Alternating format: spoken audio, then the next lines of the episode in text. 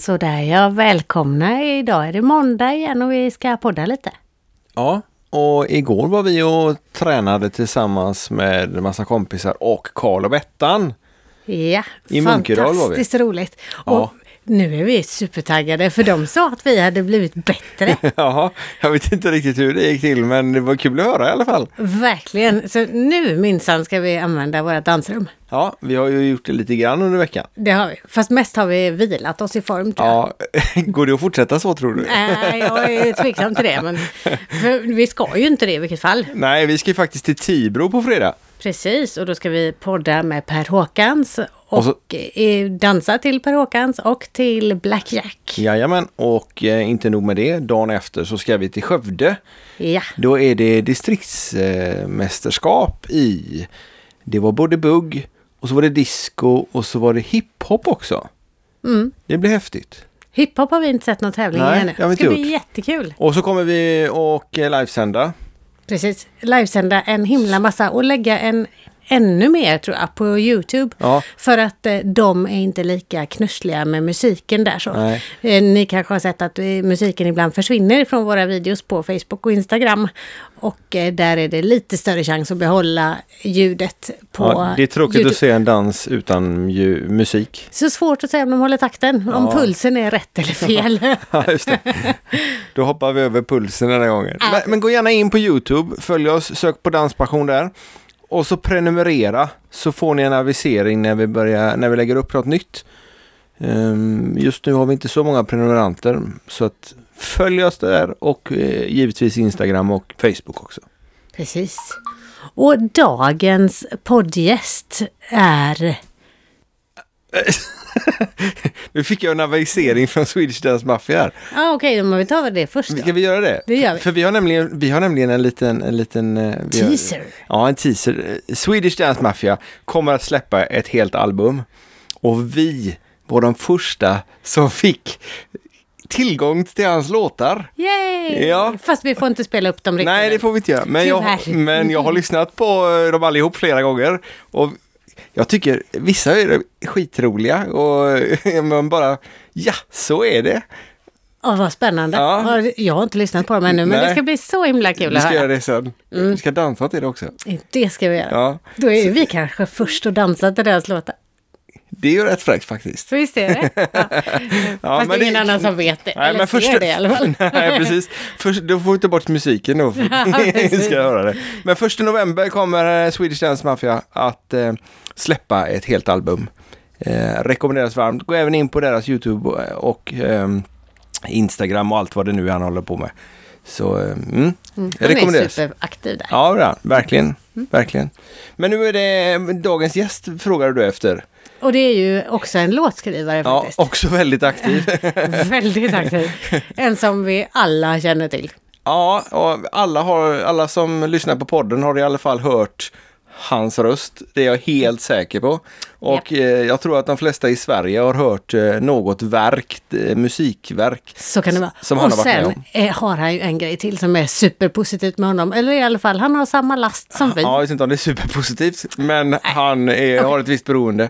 Eh, Eh, som ni kommer få höra om i podden.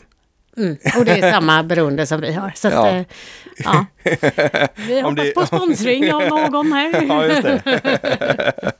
ja, nej men eh, väldigt, väldigt trevligt hade vi. Henrik Setson, sångare i Casanovas.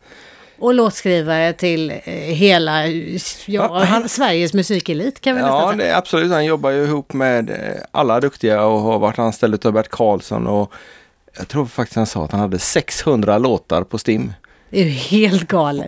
ja, det är allt från... Nej, ni får lyssna på avsnitt. Vi ska inte sitta här och eh, dra det Men två vi har gånger. inte poddat vanligt på så länge så vi har Nej. lite poddabstinens. Men Ja. på fredag, då, då blir det. Men Då får vi ta igen det. Precis. Och lite kött på lördag med hoppas jag. Ja, absolut. Mm. Men eh, vi, eh, vi eh, sätter igång avsnittet tycker jag. Det gör vi. Och så syns vi på dansgolvet. Ja, både fredag och lördag. Jajamän. Ha det gott! Hej då!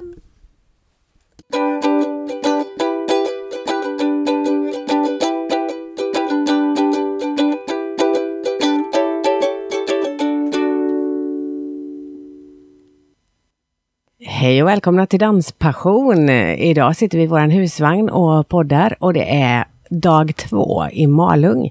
Och vi har fått en gäst igen som har varit här förut från Casanovas. Men idag är han inte här för att han är från Casanovas utan som sig själv. Henrik Setson. Hej! Välkommen! Tack så mycket! Jättekul att du kan vara med här igen. Vi hade fått önskemål om det från en av våra lyssnare, så därför är det lite extra roligt. Och vi har tänkt på det själva med, för ert avsnitt är ett av de mest lyssnade. Och du hade så himla mycket intressant att komma med och gör så mycket annat förutom Casanovas. Så det tänkte vi fokusera på idag. Vad roligt. Och, och sen är du första gästen som varit med i podden två gånger. Bara en sån sak? Ja. Ja, jag känner mig hedrad. Det är nästan en applåd för det.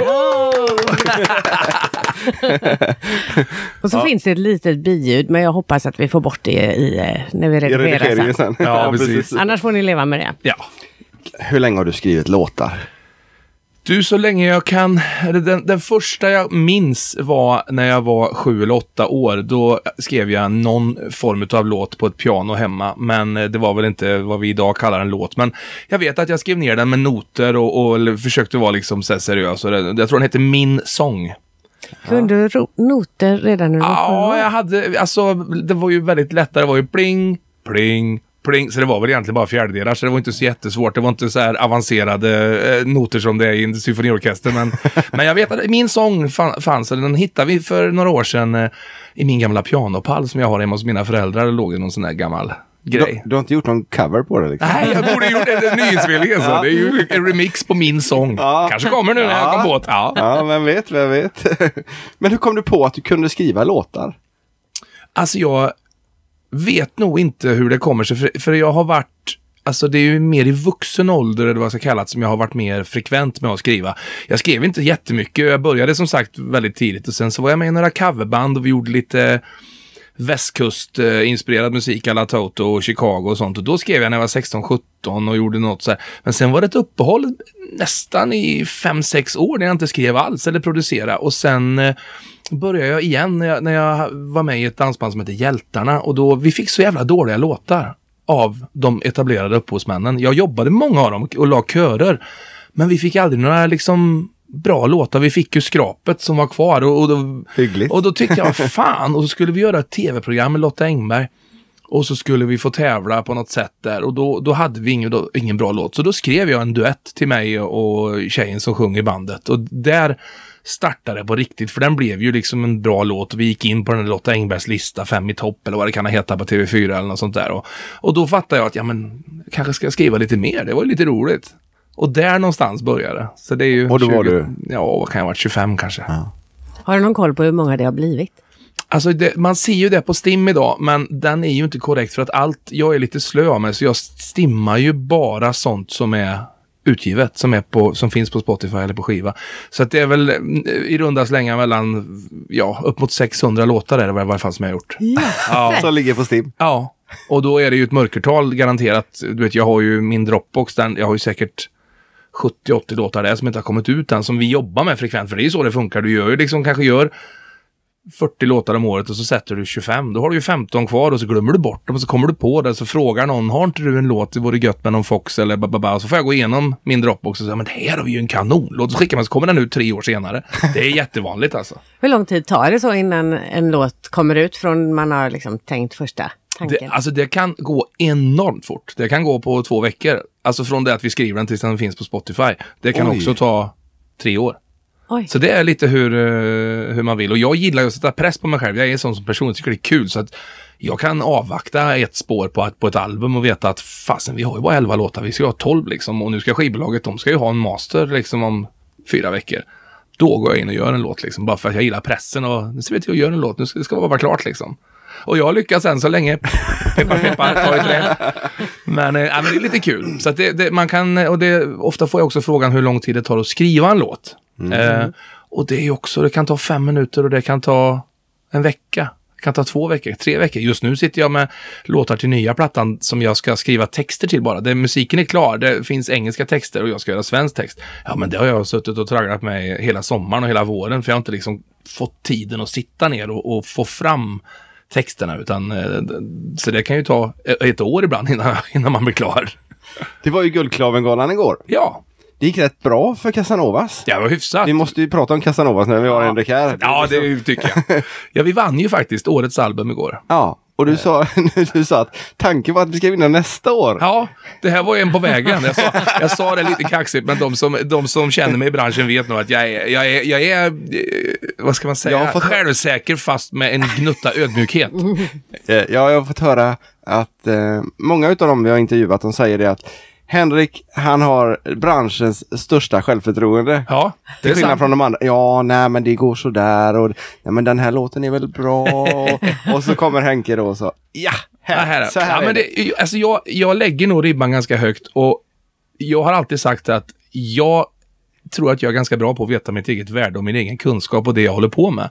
Och så länge det är så bra som folk visar och, och framgångarna visar, ja men då, då får man rätt att vara lite osvensk och vara lite amerikansk och, och slå sig själv på bröstet. Och jag säger tills jag blir motbevisad att jag har fel, då, då, då ska jag backa absolut. Men, men än så länge så känner jag att jag har liksom inget att be om ursäkt för. Utan Casanovas rullar på, eh, min, alltså mitt andra yrke som producent och låtskrivare, det rullar på minst lika bra liksom. Och då, och då måste man få vara stolt över det och, och, och stå för det man gör. Ja, jag tycker också det. Absolut. Och det är ju inte bara dansband som du gör. Det är absolut inte bara dansband. Du har rätt många kända låtar på ditt samvete. Ja, om man Ja, kan säga så. ja, jag har på gjort... din meritlista låter Ja, bättre. precis. Jag har gjort mycket, mycket slager förr.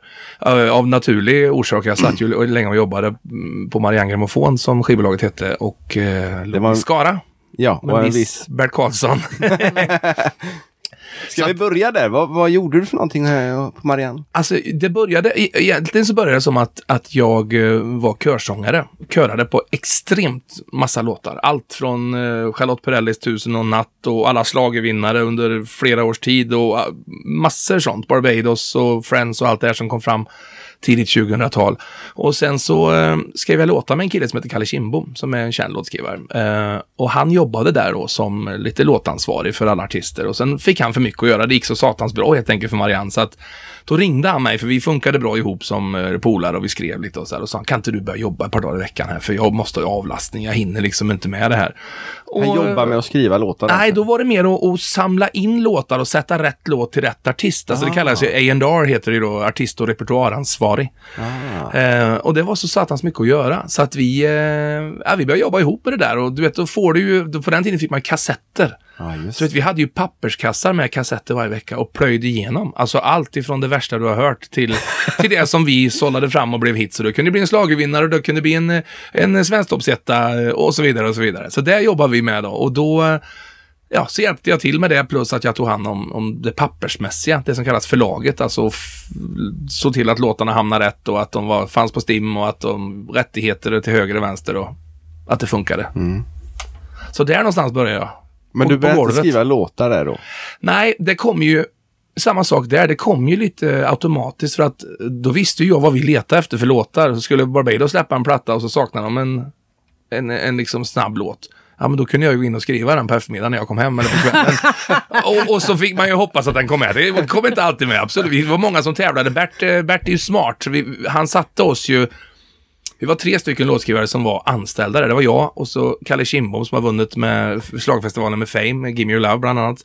Och så eh, en kille som heter Lars Diddy Didriksson, eh, som är från Göteborg, som tyvärr inte är med oss längre. Men han skrev ju också Tusen och natt bland annat och massa hits. Och Bert han gick ju mellan våra rum och så sa han, helvete nu har jag varit inne och sett som vet du. Vilken jävla hit han har gjort. Då vart det Dille, Ja, vad fan, det vill ju jag göra också. Så jag ska skriva en jävla hit jag med. Och så gick han in till Kimmo och sa, du, nu har jag sett som gjort den låten. Och Dille började direkt.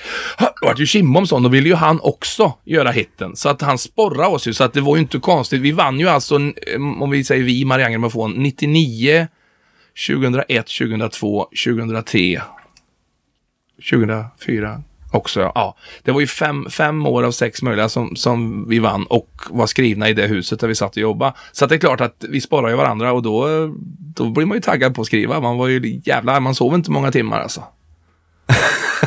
Men är det fortfarande roligt och, och liksom kommer det av sig själv låtarna när man får en sån press på sig? Jag tror att jag har varit med så länge nu så det låter tråkigt men nu kan jag faktiskt göra det som ett 8 till 5 jobb. Jag kan sätta mig alltså, och göra en låt nu och, och någon ska spela in den imorgon. Det skulle jag nog kunna göra. Och, utan att, någon ska spela in den imorgon? Ja, ja men det skulle ja, jag men lätt... då eh, danspassion. Ja, Visst, eh, med den texten. Ja, men det, det roliga var att um, vi hoppar lite här, men du hade, du hade en fråga ifrån en kille där om, angående en låt som heter Vi bygger en bro va? Ja, Precis. Jens Wiklund. Det är Ja. han som har eh, haft önskan att träffa dig. Förutom att vi väldigt gärna vill göra det också. Ja, trevligt. Jo, men Jens, han eh, måste ju då varit ombord på eh, Viking Cinderella på Dansveckan. Den som är till sjöss istället för att vara i Malung. Och då ringde Mats Ingels mig från radion och så sa han så här, jag ska hålla i det här och vi försöker hitta på lite bus varje dag och det är lite olika beroende på vilka som är ombord.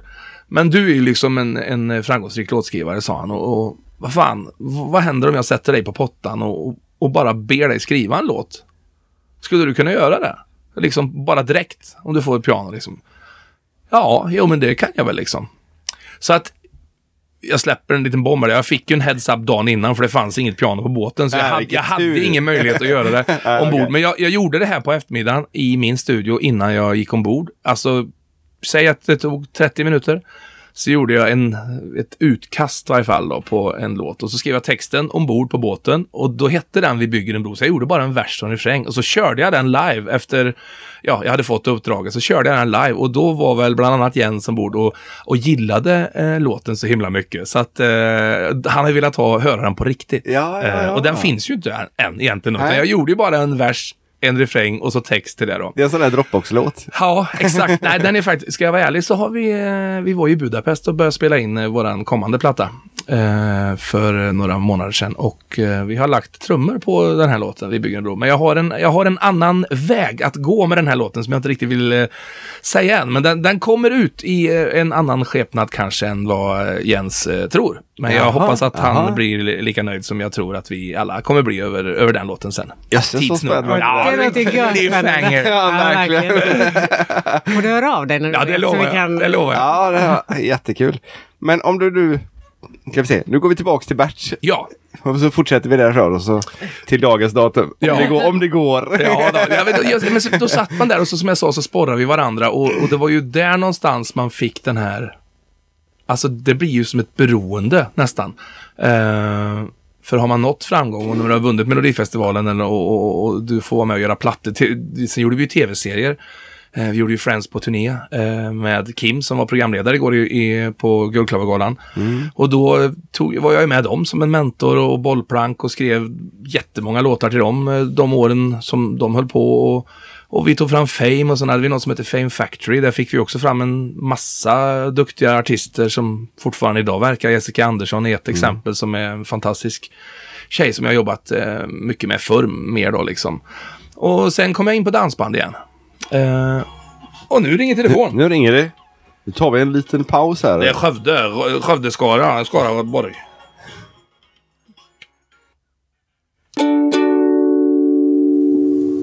Två telefonintervjuer senare.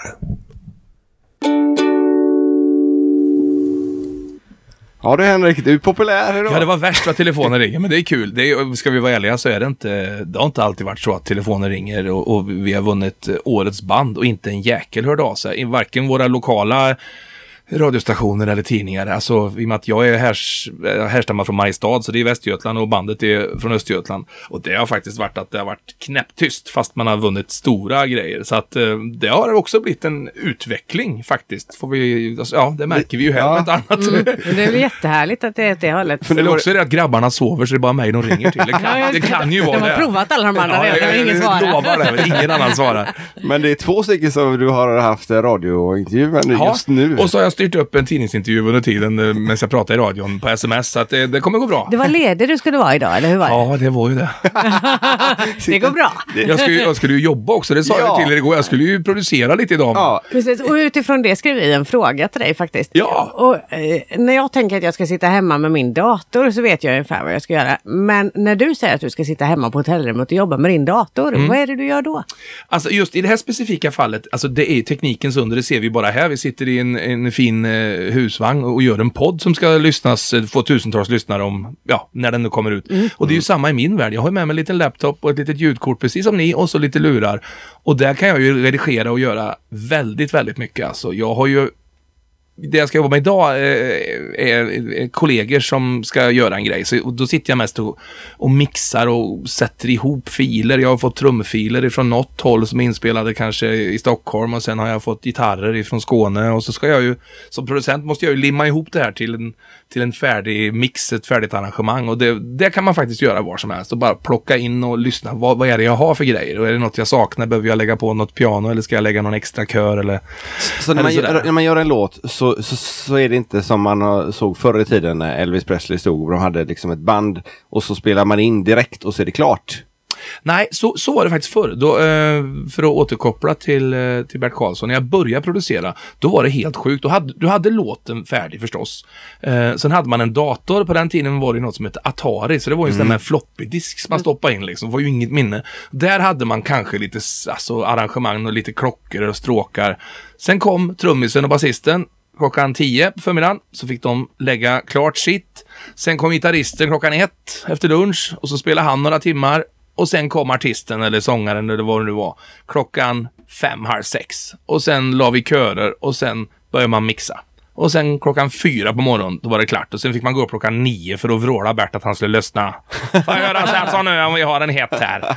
Så det var verkligen 24 timmar. Det var helt sjukt alltså. Idag är det ju lite lättare. Man kan ju gå in och pilla och göra. Du kan sitta på ett tåg och jag har lagt körer i bussen. Jag har lagt körer på hotellrum. Jag har, alltså det, det finns inga, det är bara fantasin som sätter gränser nästan för vad och hur man kan göra.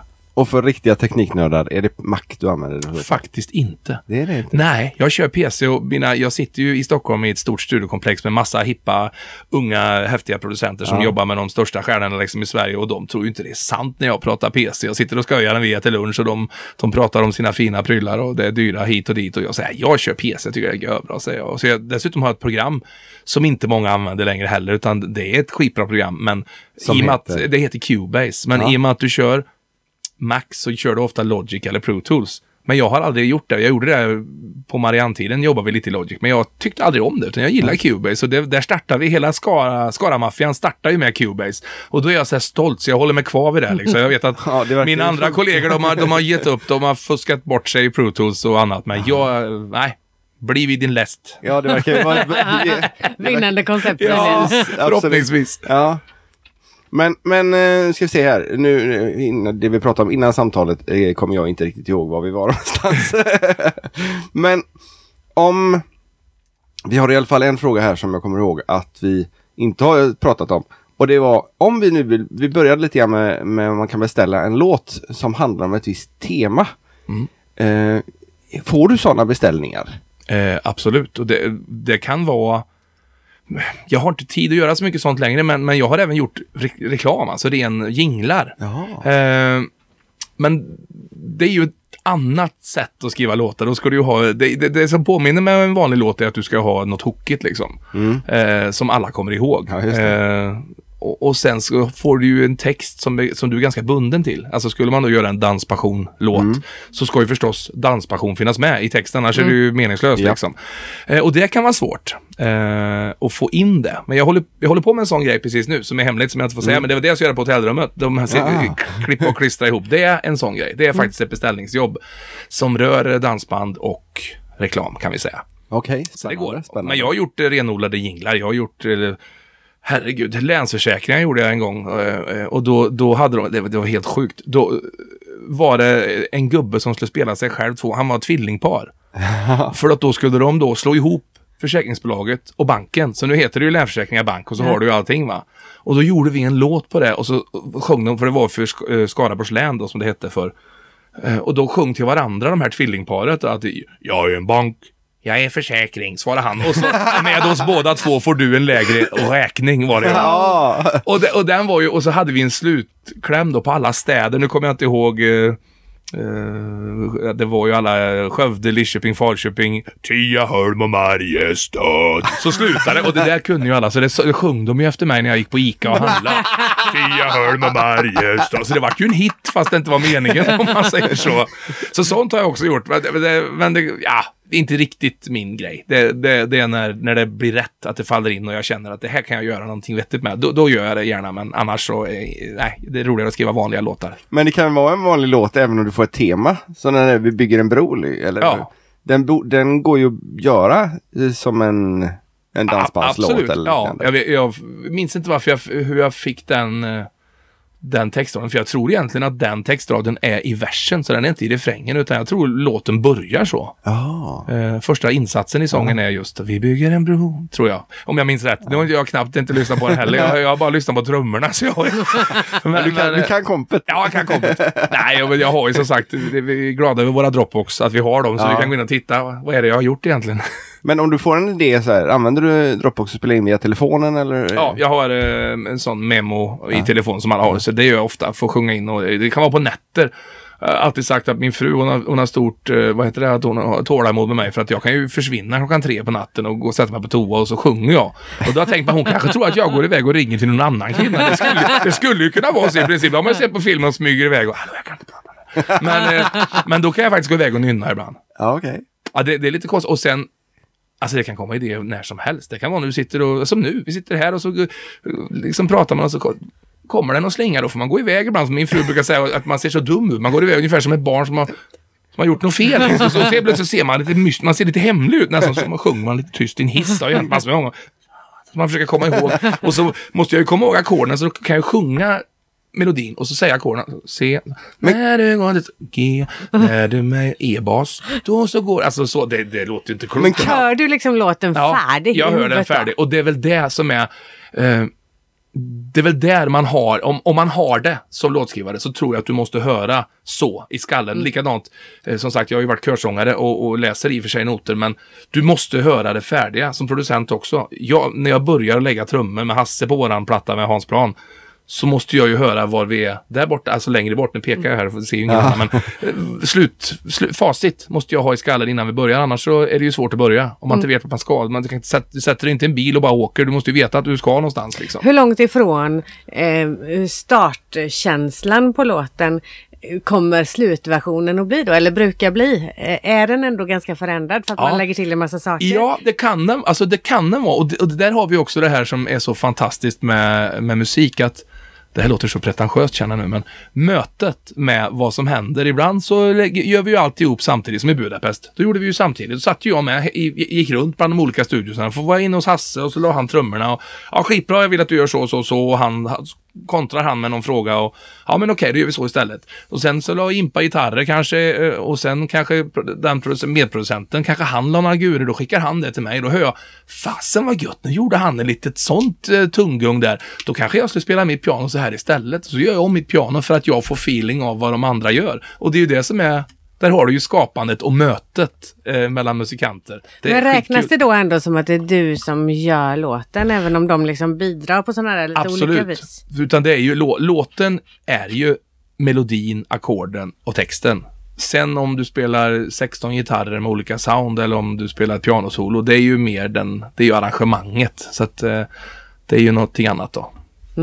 Men eh, tänker du då liksom alla instrument och allting sådär från början i, i huvudet? Ja, eh, alltså det kan säkerligen ändra sig, definitivt. Men man har nog en feeling som den, våran senaste singel heter En bättre man. Eh, och den hade jag en vision direkt att få den här känslan. Och den, jag är så otroligt stolt över den låten för att eh, den är jag också mixat själv. Så jag har liksom gjort allt på den och så har vi tagit in stråkar från USA. Eh, och vi gjorde låten i Budapest och alltså det, det är så mycket runt omkring den låten som gör att det ligger så varmt om hjärtat. Och sen blev den exakt så som jag hade hoppats med. Alltså det är en sån rymd i arrangemanget och den låter, alltså när jag drar på den nu och jämför med andra grejer så kan jag fortfarande känna, fan det här är absolut det bästa jag gjort. Och det är ju den känslan man vill åt. Det är så fruktansvärt skönt att känna att, ja, det höll, det blev så bra som jag trodde liksom. Det har vi det med ödmjukheten igen. Nej, men det är därför vi det är därför har tagit hit dig, för vi får höra sanningen. Ja, sanningen. Men Budapest har du nämnt några gånger nu. Mm. Men berätta. Ja, vi, vi var ju nere här i, eh, var det mars kanske? Mars var det nog ja. Eh, mars, april till och med. Och hade bestämt oss för att göra någonting annat. Vi kände att nu har vi spelat in väldigt många plattor. Sen 2012 har vi i stort sett släppt en platta varje år.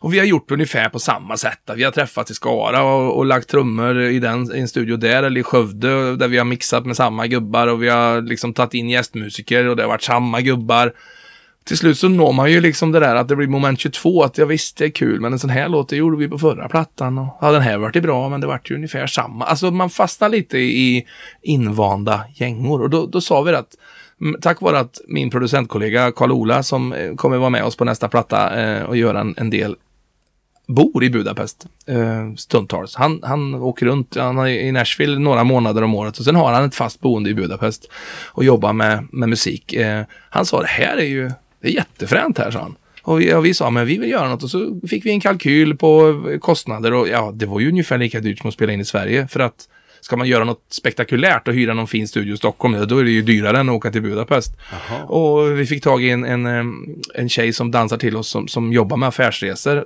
så hon styrde upp ett helt paket hos oss med, med flyg, hyrbil och, och hela hotell då sista natten. För vi bodde i studion också, men sista natten var vi ute och käkade lite gott käk och såg stan några timmar.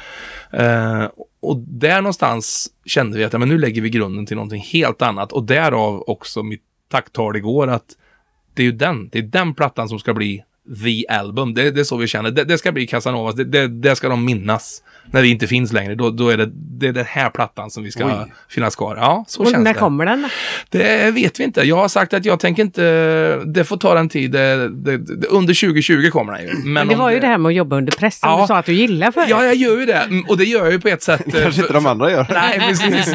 Eh, men, men eh, just därför så tror jag att jag pratar emot mig själv då. För den här gången vill jag verkligen att det ska få sjunka in. Och det ska inte vara några inga misstag och det ska inte vara att det känns som att vi tar med en låt bara för att vi måste ha med den typen av låt. Eller att man får ett krav från skivbolaget som säger att ja, men ni behöver nog ha den, en cover behöver ni ha, ni behöver göra så och så. Inget sånt. Utan vi har, vi har bestämt oss för att göra en platta helt på svenska, ingenting på engelska. Hållit det stenhårt och vi eh, kommer samarbeta med massor med nya låtskrivare.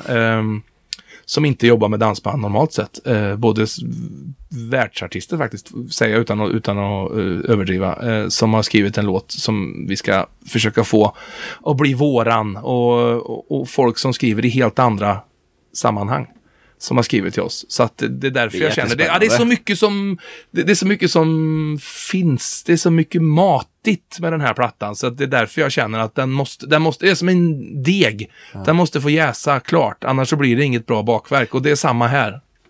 Men när ni åker till Budapest, Tar ni med alla era instrument eller finns det instrument på plats? Ja, just i den här studion fanns allt på plats. Vi hade med oss gitarrerna. Jag tror vi hade ja, gitarrerna och så kanske Hasse hade med sig trumpinnar. Det var inte mer, utan vi hyrde in allting där. Ah, vi okay. stod i en flygel, eh, lite vackert där i storstudion och det var trummor och speciella rum, du vet, som de mickade upp för att få ett, ett visst sound och det var ashäftigt. Eh, och så bodde vi på undervåningen, så kokade vi mat, det var lunch och så var det middag. Så de som inte satt och jobbade, de fick sköta köket och så ropade nu är maten klar och så hällde vi upp ett glas vin och så åt vi något gött, typ köttfärssås gjorde vi någon dag och så gjorde vi någon fläskfilé någon kväll och så här. Det var riktigt riktigt mysigt alltså. Ja, det låter som ett eh, riktigt härligt koncept. Ja, jag tror, det var, jag tror att det var bra för ja. oss som band och för, eh, alltså som personligheten. För det, det är ju inte bara, det är inte bara åka en buss och det ska funka, utan det här är ju nästan, tuffare skulle jag säga. Och vara i ett dansband än att ha familj nästan alltså. För vi, vi är så satans på varandra hela tiden och vi har våra roller. Precis som du är i en familj så är det, finns det en pappa, en mamma och så vidare. En som plockar undan och en som är tjurig och en som är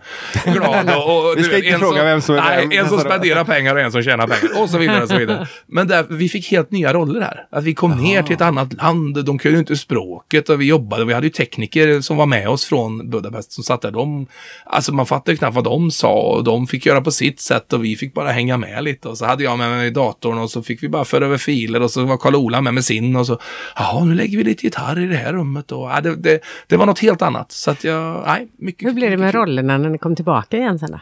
Ja, men jag tror, vi ramlar ju in i samma, men jag tror att vi har det låter konstigt, vi har ju haft samma sättning i tio år nu. Alltså Hasse, vår trummis, är ju den som kom in sist i bandet och han kom med 2009.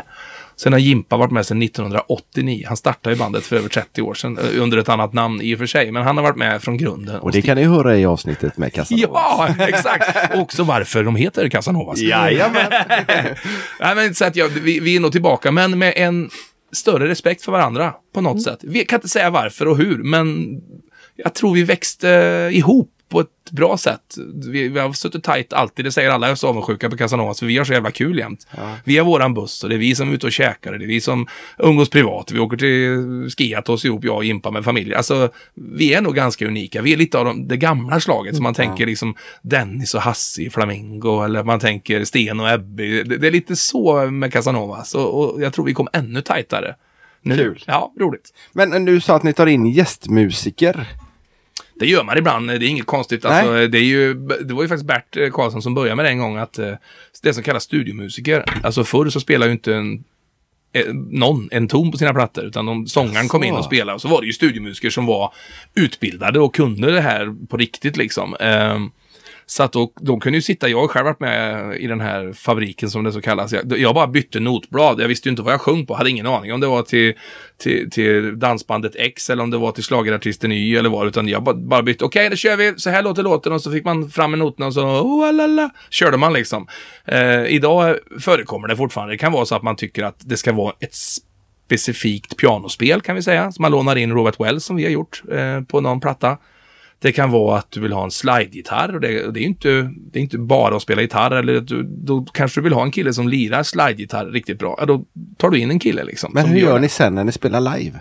Då får man använda datorn om man, man om man inte arrar om det. Ja, ah, okay. det gör man. Man har ju tracksen för det, folk är så, de är så bortskämda idag med Spotify alltså att de räknar ju med att det ska låta exakt nice. som på skiva. Sen får inte maskinerna ta över, men mm. vi är ju trots allt, just nu är vi fem då för att uh, vår lilla sommarpratare, så här, sommar, sommarjobbare Viktor är ju med oss, men normalt sett är vi ju bara fyra och dessutom sjunger jag ju så att skulle jag spela piano och stråkar och blås plus sjunga live, alla låtar liksom, det, det går inte. Det, det, det, det, löser man inte liksom. Och då, då, men då, finns det inspelat? Då finns det inspelat, ja. men det är ju fortfarande vi som har spelat det. Ja, ja. Nej, det, var, är ju det, det som är lite, ja, ja, men jag tycker det, det, är också viktigt att säga att, ja, jag kan få höra det, men det, du spelar ju inte piano på den låten. Det, det, får man inte höra ofta. Det är väldigt sällan någon kommenterar det. Men ja. om de gör det, då kan jag säga nej, men det är faktiskt jag som har spelat in det. För det är jag som har producerat det och det är mitt pianospel. men jag, jag väljer att stå och sjunga och arbeta mot publiken istället och skapa en relation med dansgolvet istället för att stå och bliga på svarta och vita tangenter. Ja, just det. Det, det uppskattar vi. Ja, men jag, det tror jag faktiskt. Ja. Och jag, därför tror jag att man aldrig, därför får man aldrig höra, det är ingen som, jag har inte hört det på tio år. Det var ju förr var det ju väldigt fy-fy med datorer och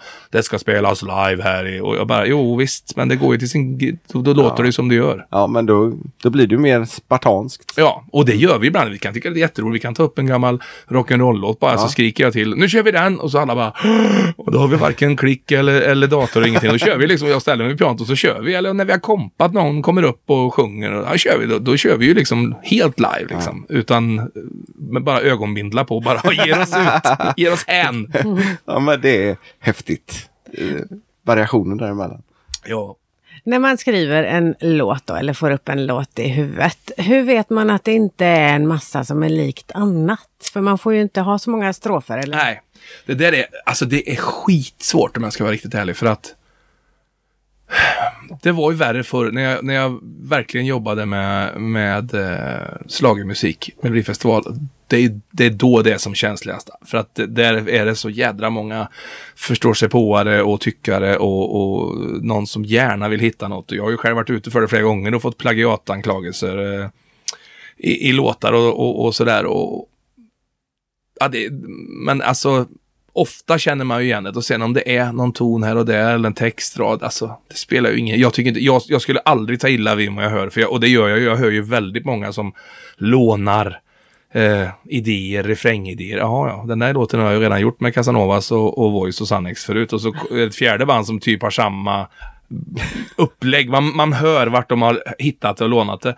Men jag har ju också lånat. Jag menar, jag är ju stort fan av ABBA. Och mycket länge i mina låtar så var det väldigt mycket som ja, liknade ABBA, eller vad ska jag säga. Det var samma tankar i ackord och melodi liksom.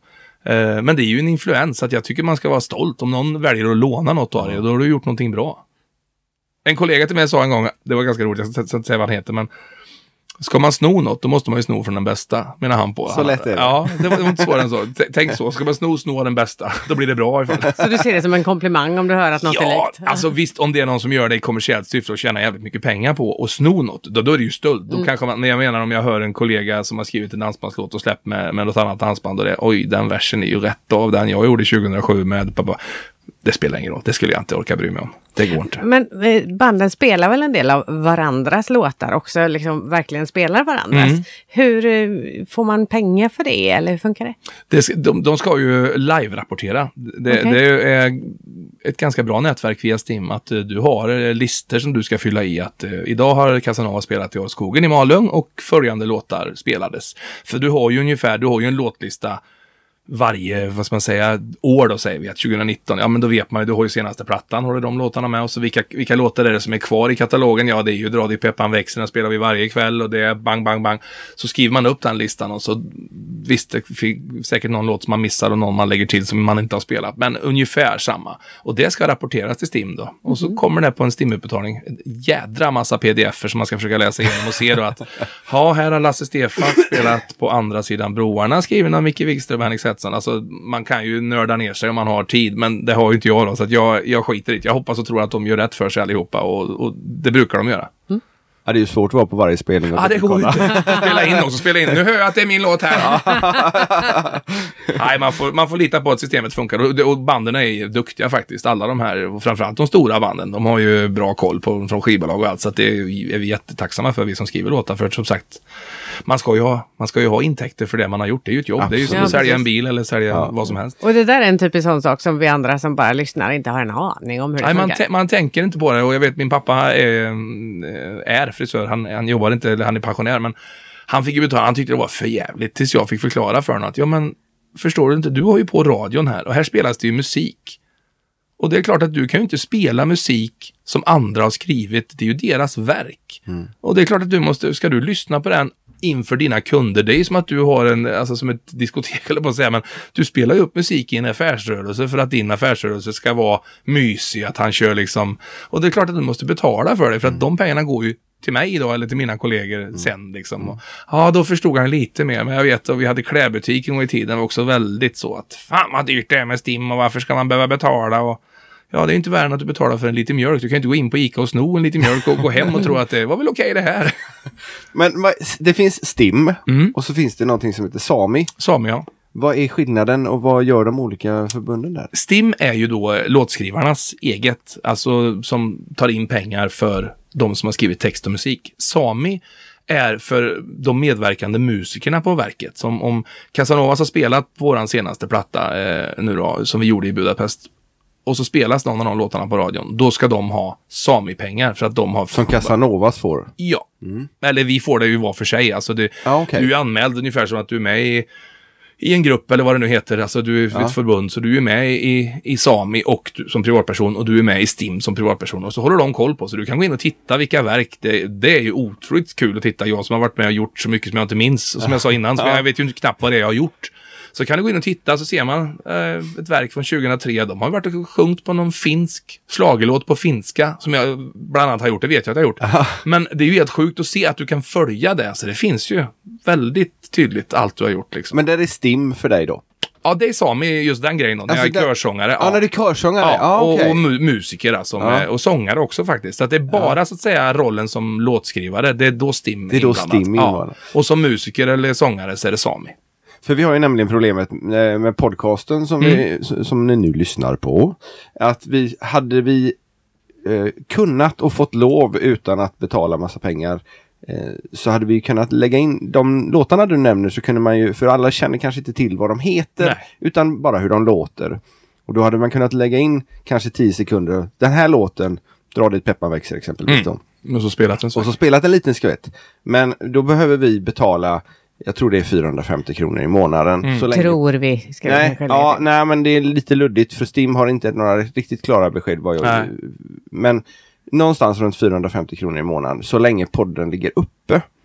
Just det. Behöver vi betala.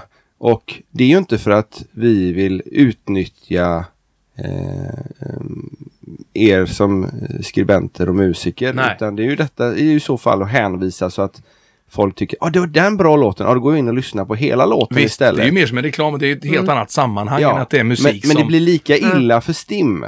Ja. Eftersom den är registrerad som STIM. Eh, jag hade självklart kunnat betala eller jag betalar gladeligen till om jag hade använt den som en jingel eller om jag spelar upp hela låtar eller liknande. Precis.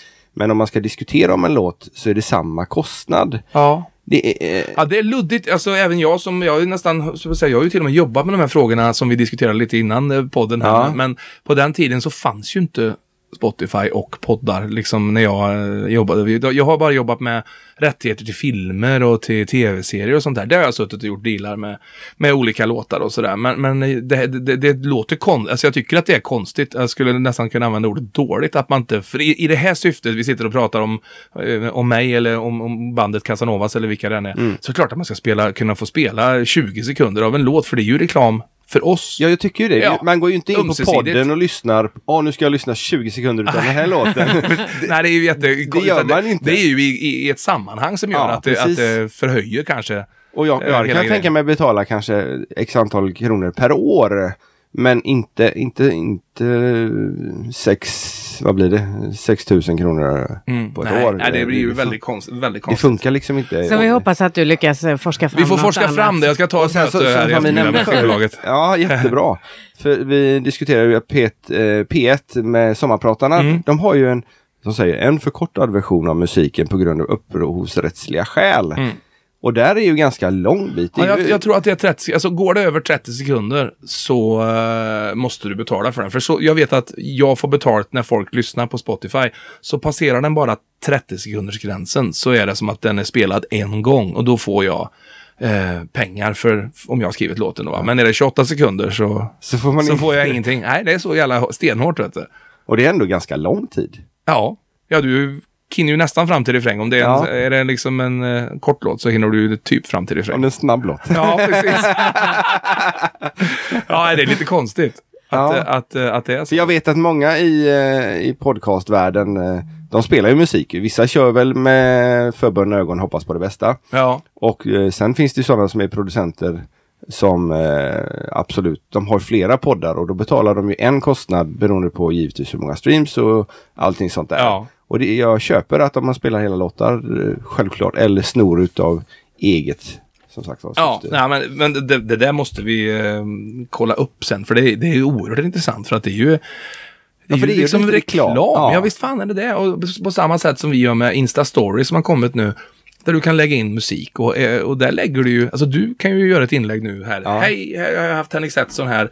Och så lägger du ut på Insta-story och så lägger du till en låt eh, med Casanovas. Det får du ju göra. Alltså det kan man göra. Ja. Det har jag aldrig För gjort, de faktiskt. pengarna får jag någon annanstans ifrån, vart det nu är. Det, ja. jag, så dålig koll jag, så jag vet inte riktigt hur det funkar där. Men, men så kan man ju göra. Du kan göra... Ja, men det är ju, det är ju en bra variant. Ja. Eh, men det, det... Då kan vi komplettera med lite musik där i alla fall. Ja, det kan vi göra. Alltid något. Och blir det förändring i podden så småningom så är det ditt, din förtjänst. Vi hoppas ja. att jag kan... Att jag, kommer podcastvärlden att tacka dig, jag lovar dig. ja, jag ska tänka, jag måste ta på er också. Vi sköter allt vi sköter ju allt samtidigt här. Vi, vi gör ju, alltså instagrammar ju medan vi gör podden. Vi, ja. Det är väldigt bra. Alltså. Ja, det är ja. multitasking på hög nivå. När man går in på Spotify och tittar så kan man ju se vem som har gjort vilken låt. Ja. Och då står det framförd av, skriven av och producerad av. Mm. Skri vad är skillnaden på skriven av och producerad av? Vad... Eh, alltså låten, jag kan ju få en låt som är skriven av eh, av vem som helst, på att säga. Ja. Men det, sen är det jag som går in i studion och producerar den, alltså att jag som arrangerar upp den och, och står med som, ja, som, som chef över inspelningen, eller vad vi ska säga. Men då har jag ju inte gjort låten. Så om du gör en cover så kan det bli så? Eller? Mm. Ja, eller vanlig låt. Om du är låtskrivare och så skriver du en låt och så tycker vi att den är bra så vill Casanova spela in den, exempelvis. Ja. Då har ju du gjort låten. Jag har inte gjort texten och jag har inte gjort melodin. Men Nej. däremot så gör jag ju själva hantverket. Jag gör produktionen, blir ju ja, jag. Men jag menar om, om, du tar någon, om, tar någon låt som redan finns överhuvudtaget, ja. som är utsläppt och allt vad det nu är släppt. Eh, och du vill ju kasanovisera den. Ja.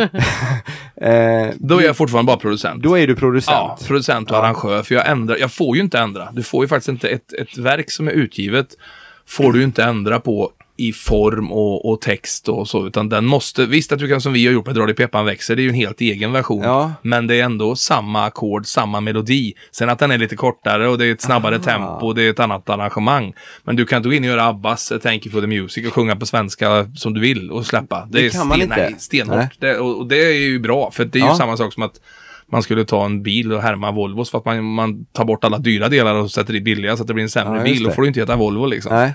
Så den, den rätten har vi faktiskt ungefär som en ja, en bok, vad heter det, författare som ja. de i film. De har ju en viss rätt att lägga sig i manuset. Att du får inte göra om. Du kan inte helt plötsligt byta namn på huvudrollsinnehavaren. Fast, fast och... där är det ofta rätt stor skillnad på ja, boken. Ja, det brukar, ofta är boken bättre. Nästan ja, mycket, alltid. Mycket. Ja. så den, den kollen har vi. Och då måste man faktiskt fråga upphovsmannen också. Så skulle okay. du vilja göra om en av mina låtar till något helt annat så kan du absolut göra det. Men du måste få ett godkännande av mig. Så i, danskamp, i dansbandskampen där, när ni fick i uppdrag, eller alla deltagarna fick i uppdrag att göra sin version. Mm.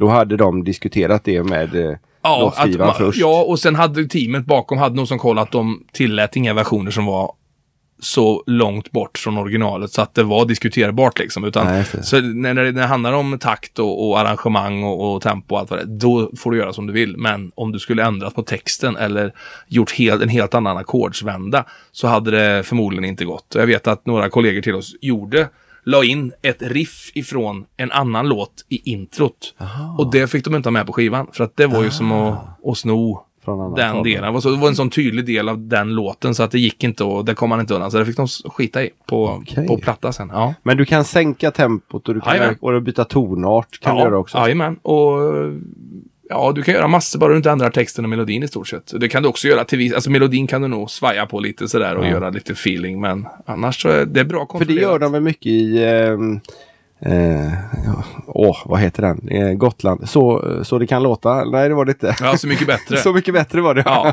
men där har de ju där har de gjort en deal. Och där är det ju så att om Thomas Ledin gör om en låt av eh, Lena Philipsson, ja. så får han ju det med hennes och förlagets goda minne. Men det är fortfarande Lena som får pengarna om vi säger så. Då. Ja, okay. de, de, den dealen har de gjort att ni får göra vad ni vill och jag menar, vad heter den, min, min faders, den som Magnus Uggla sjöng. Ja, just det. Eh, där borta vid bilen. Den. Ja. Eh, han har ju lagt till en del som inte finns i Olle Ljungströms original. Ja, okej. Okay. Och Miriam Bryant gjorde ju också en version ja, som inte alls... Eh... Och, men då har de fått okej okay, liksom av ja. skivbolagen och av artisterna. För de är ju med. Det är ju meningen med att de, ja, de ska ju nästan förvandla låten till någonting helt annat. till något nytt. Ja. Och, men ändå hamnar ju så att säga, pengarna hamnar ju hos den som har gjort låten från början. Så det är ju lite schysst ändå. Så jag tror alla är glada och nöjda. Artisterna får nya hittar som de får pengar på sina turnéer och så låtskrivarna får nytt, nytt liv i sina gamla verk mm. liksom. Har du någon favorittonart? Nej, jag... Eh, alltså jag är ganska bred, alltså jag kan sjunga ganska olika sådär. Det är inte så, så noga. Jag kan sjunga ganska mörkt och jag har ju en facett också. Jag kan sjunga högt också, jag säga tjejtonarter nästan. Men det är klart att jag försöker anpassa när det är något jag ska göra. Är det en demo så kanske jag bara Okej, okay, den är i G. Jag kör G och skitsamma. Jag tar i lite på refrängen, det blir lite högt, men det går bra liksom. Men annars så får man väl känna in lite när man ska göra på platta, vem vill att det ska låta som bäst. Så att, eh, men det, det behöver inte vara tonarten, det handlar ju om var tonerna i ackorden ligger. Så ja, det, det. det, kan låta jättebra i G, men uh, sänker man då två steg till E så blir det ändå helt fel i, i skallen, eller det klingar inte så bra i rösten. Det, det vet man ju inte förrän man har testat. Du har ju skrivit en hel del musik till dansband och du har skrivit en massa slagers. Är det någon annan genre som du spelar också eller har gjort? Eh, lite musikalinriktat har jag gjort och sen har jag gjort eh, eh förr gjorde vi ju lite eh, sån västkustrock alla Toto och, och, Chicago och sånt tidigt. Mycket sådana lite symfonisk rock och, och sådär. Men annars så är det väl det. Jag kommer inte ihåg just nu. Jag har säkert gjort andra mm. varianter också, så här som man inte tänker på. Men, Någon men det mest, 600. Ja, precis. men jag har väl mest varit i det här melodiösa facket som dansband och slager eh, Och hårdrock till viss del också. Jag är lite så här blöjare hårdrock. Jag tror inte att hårdrockarna tycker att det är så hårdrockigt. men jag tycker det är hårdrock i alla fall. eh, och så har jag gjort lite musikal. Jag har fått verk inspelade av eh, vad heter han? Anders Ekborg bland annat. Han har varit nere och spelat in med symfoniorkester, några låtar som jag har skrivit med Thomas Gesson. Och, så att jag har varit runt lite och någon visa har jag gjort och sådär.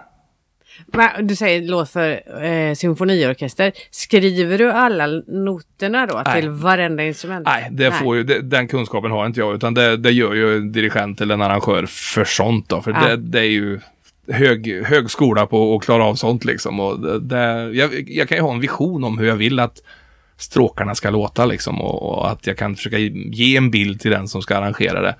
Eh, men det är ju superkomplext alltså. Ja. Det, och det tar nog en jäkla tid att göra kan jag tänka mig. Sitta och skriva, för, för kanske det kan ju vara 30-40 instrument ibland. Även om många spelar samma så är det ju ändå lite rörigt. Ja, bland noterna där. Och så den där känsliga frågan som många tycker att, jaha, och hur mycket tjänar de på det då? Ja. Är, det någon, är det någon taxa per sekund eller per minut? Eller hur ja, funkar det? På, och den har ju ändrats. Alltså, man kan väl säga så här att som låtskrivare Förr var det ju klart mycket bättre, för då fick eh, många mer. Nu är det lite mer så, kanske med all rätt ska jag väl ändå säga, men eh, de som får hitsen, de får ju riktigt bra betalt för att det spelas ju överallt. Det vet ju både ni och vi att det är ju samma låtar som snurrar varenda dag i mm. varenda kanal mm. och inte en gång utan 51 gånger varje mm. dag.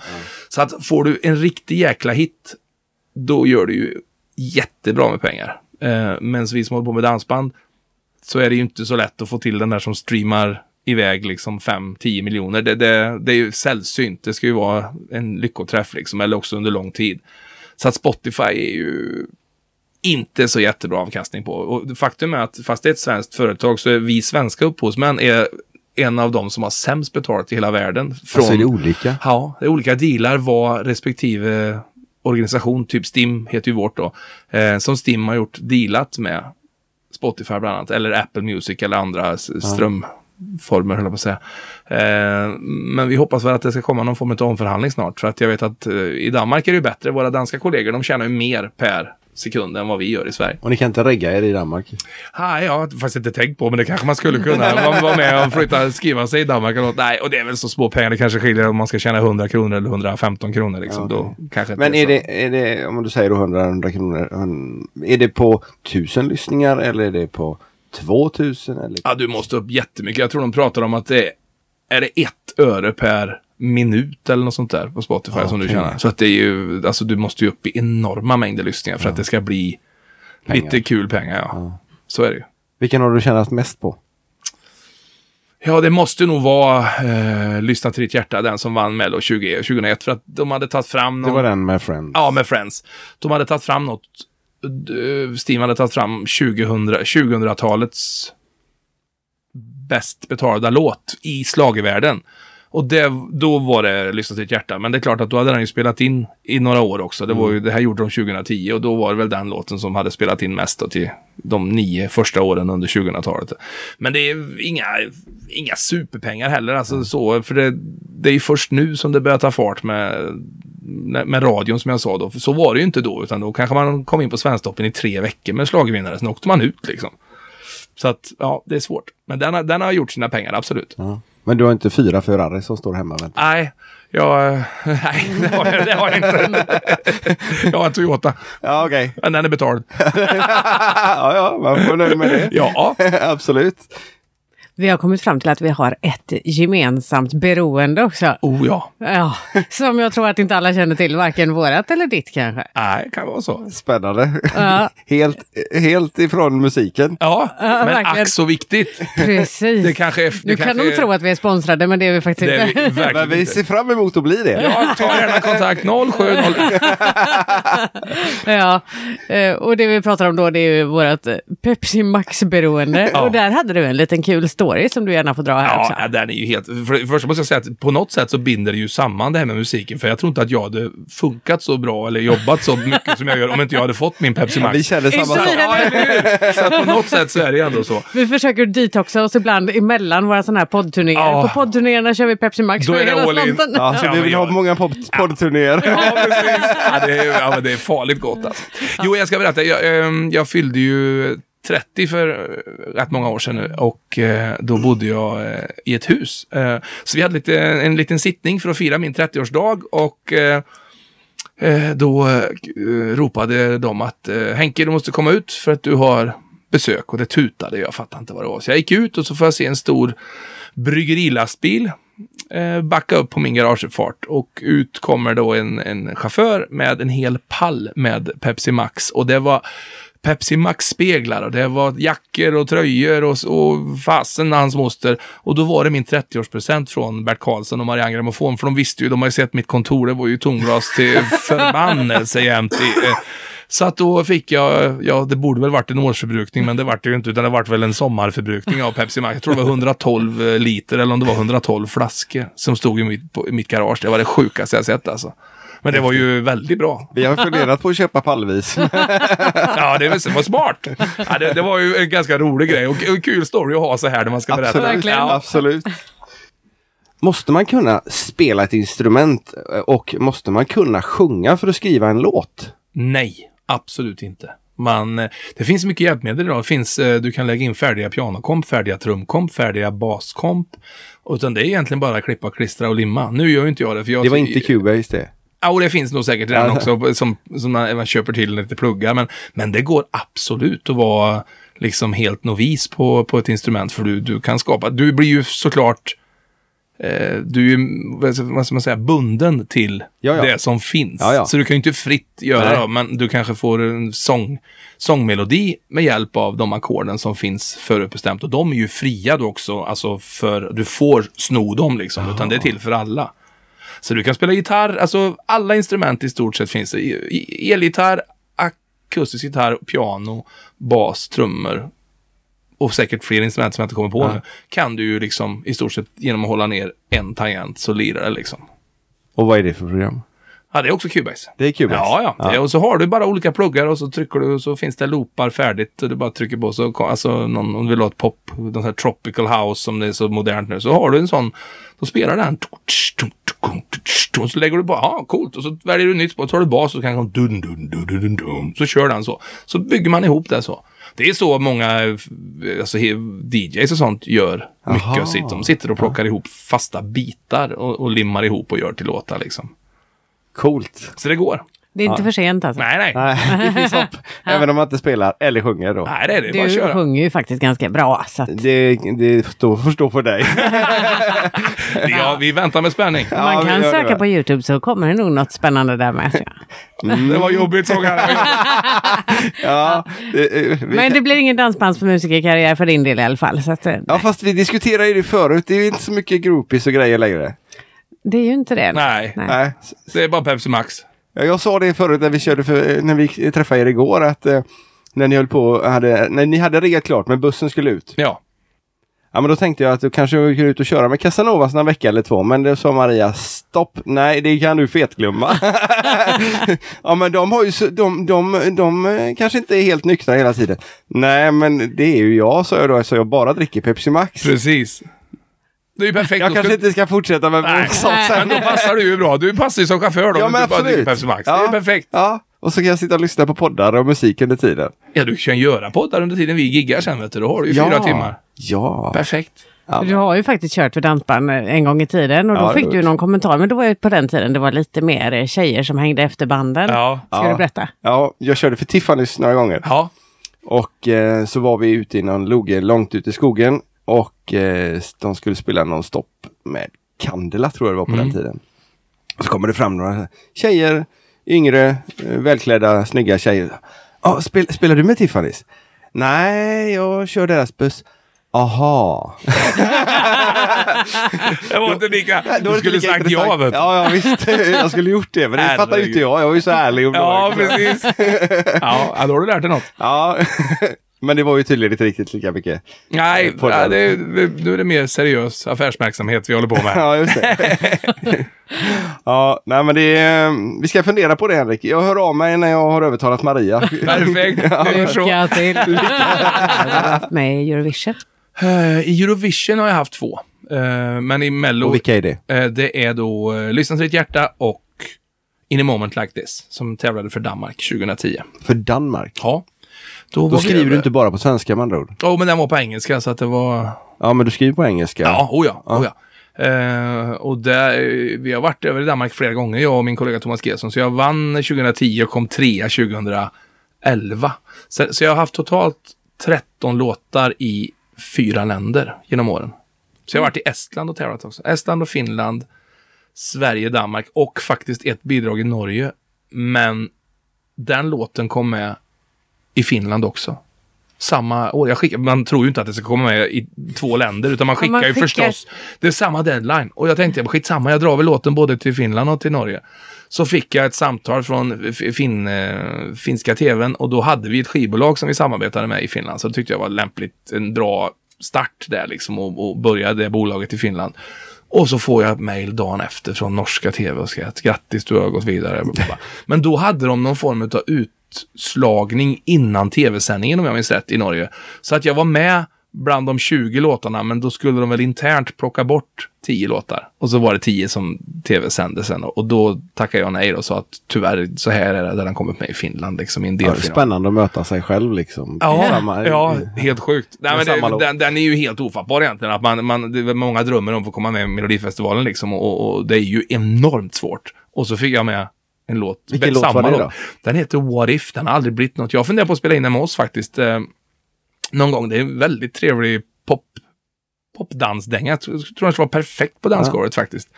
Uh, men den har liksom legat med uh, sådär och jag har skickat den till någon tror jag för några år sedan. Men den, den har aldrig kommit ut. Jag, jag, jag ska bita på den och se om jag ska göra om den på något sätt. För det, det, det är en bra låt. Bevisligen om den kommer i två länder. Måste, den måste ju ha något. Absolut. Hur många skickar du in, eller skickar du in låtar varje år?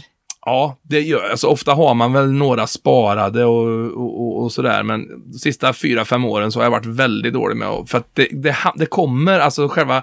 Man ska skicka in i mitten av september och då kommer vi från en lång sommarturné med Casanovas och så tar vi lite semester i september. Och ofta är man så satans trött både i psyke och, och röst och, och, och, fysiskt. Så att man har inte haft det här racet utan jag kanske skriver två, tre nya max varje år om jag får en bra eh, vad ska man säga, en, en, bra idé. För det är det det handlar om idag. Idag handlar det inte om att skriva låtar till Melodifestivalen, utan det handlar om att hitta ett koncept. Du ska helst ha en artist som tv vill ha och den artisten ska också vara aktuell för folk så att de tycker att det är intressant. Så du skriver med det... hela det konceptet? Ja, det måste man. Det är ingen idé att sig och bara göra en hit. Nej. Det, för det hjälper inte. Det spelar ingen roll om du gör en kanonlåt och så skickar du till skivbolag. Då säger de, ja fast vi lyssnar inte vet du så, utan vi måste ju ha ett helhetskoncept. Så de, lyssnar knappt. Inte ens på, på typ en sån som mig som ändå har varit eh, etablerad. Så nej, det är inte bara att skicka. Jag kan göra världens bästa demo med en svinduktig sångerska eller mm, någonting och göra en poplåt. Så det är ointressant. De vill ha konceptet färdigt. Men hur mycket tid lägger man då på att göra en demo till en sån det är ju flera, alltså flera dagars arbete bara att sitta och, och producera och mixa och sjunga och göra och För det är ändå som att man gör en färdig låt ja. som man ska ge ut fast med en annan artist. Det är inte ja. bara keyboard och så sjunga själv. Nej, utan det är, det är färdig skivproduktion skulle jag säga. Annars är det ingen idé att göra det heller. Okej. Okay. Så det är så tufft. Det, då är det ju lättare med dansmusiken för där, där är vi väldigt lyhörda och man kan göra en ganska enkel. Alltså jag kan göra en demo på en timme som är i varje fall som man fattar Ja, ja, här har vi trummor och bas och lite piano och någon akura och lite dragspel eller vad det nu må vara liksom. Man, man, får, man hör ju man hör vart det är på väg. Det bli. Ja, eller hur. Mm. Men eh, spela upp eh, inför pop eh, och slagersvängen, då är det färdigt. Det ska vara skiv kvalitet direkt. Ja. Då kanske det är det också som gör att det inte är så himla många nya varje år man ser på de där tävlingarna. För det är ju ungefär samma folk varenda ja. gång. Och de gör ju typ bara det. Jag, jag känner ju mm, Thomas Gesson är, Thomas Gesson är ju mm. min eh, kompis i många, många år. Och han, han gör ju, visst han skriver ju mycket annat och skriver till utlandet också, men, men det är ju hans huvudsyfte. Det är ju att han drar igång innan sommaren och då åker de på camps och så skriver de och så får de reda på av skivbolagen att det här året vill vi ha med ditten och datten och dutten. Mm.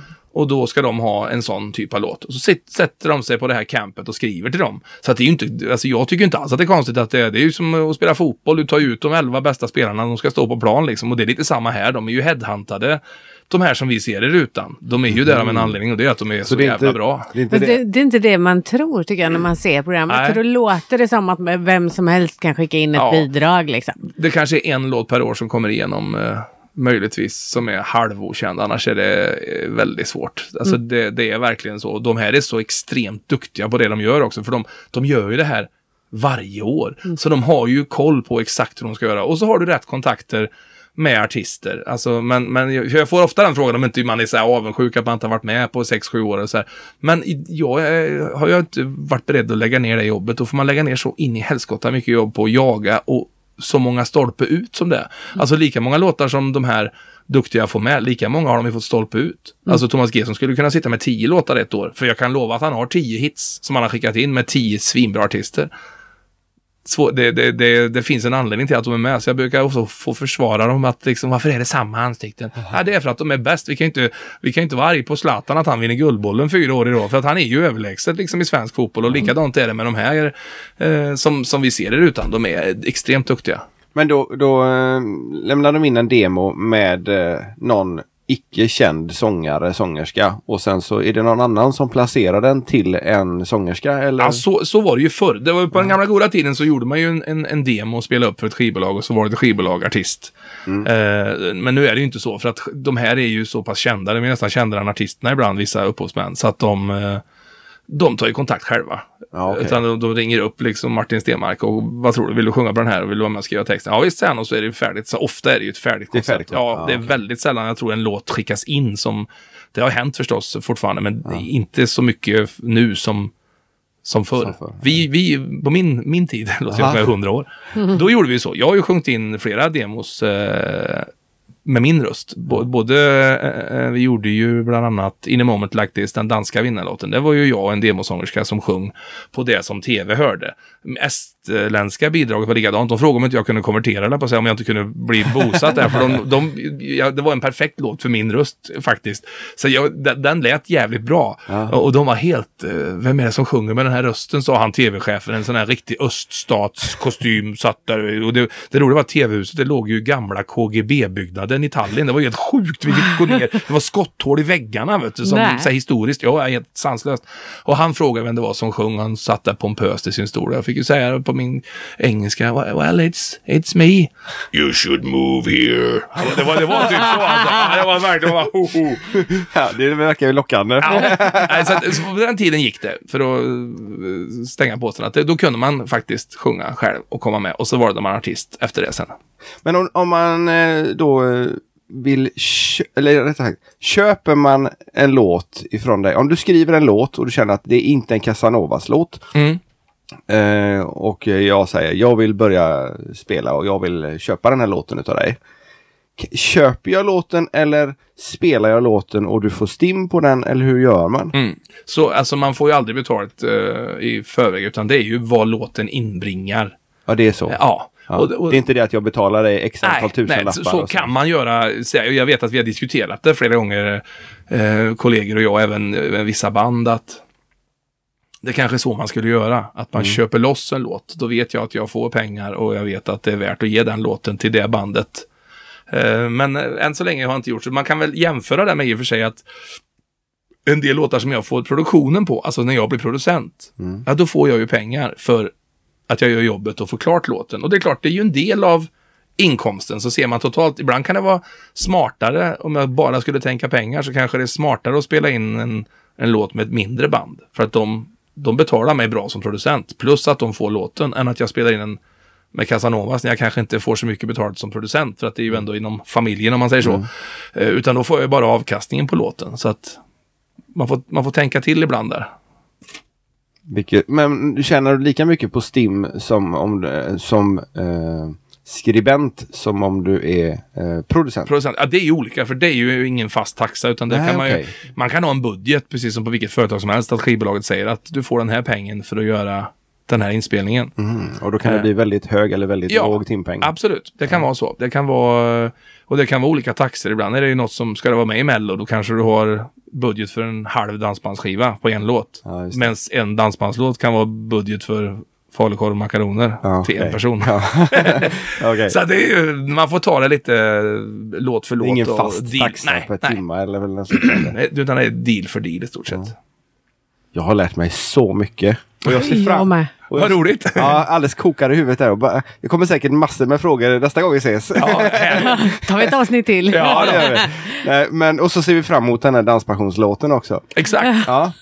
I, vill du ha den i buggtempo eller vill du ha den i foxtempo? Ja, jag vet inte riktigt där faktiskt. Nej. Det är ju kul med buggtempo eftersom det blir lite gladare sådär. Samtidigt så är det ju foxtrot som vi gillar allra bäst. Så att, nej, det alltså, går tänker man som... passion så är ju också foxtrot kanske ligger närmare till ja. hands kan man ju kanske lite som, lite som, um, lite som, ja, jag tänkte säga låttiden. Ängarna ungefär. Ja. Lite, lite åt det hållet med sug i. Ja, för det är ju ändå passion, det får ja, man väl ändå säga. Absolut. Ja. Ja, ja känner ingen press. Nej, Nej men nu, nu är klockan... Eh...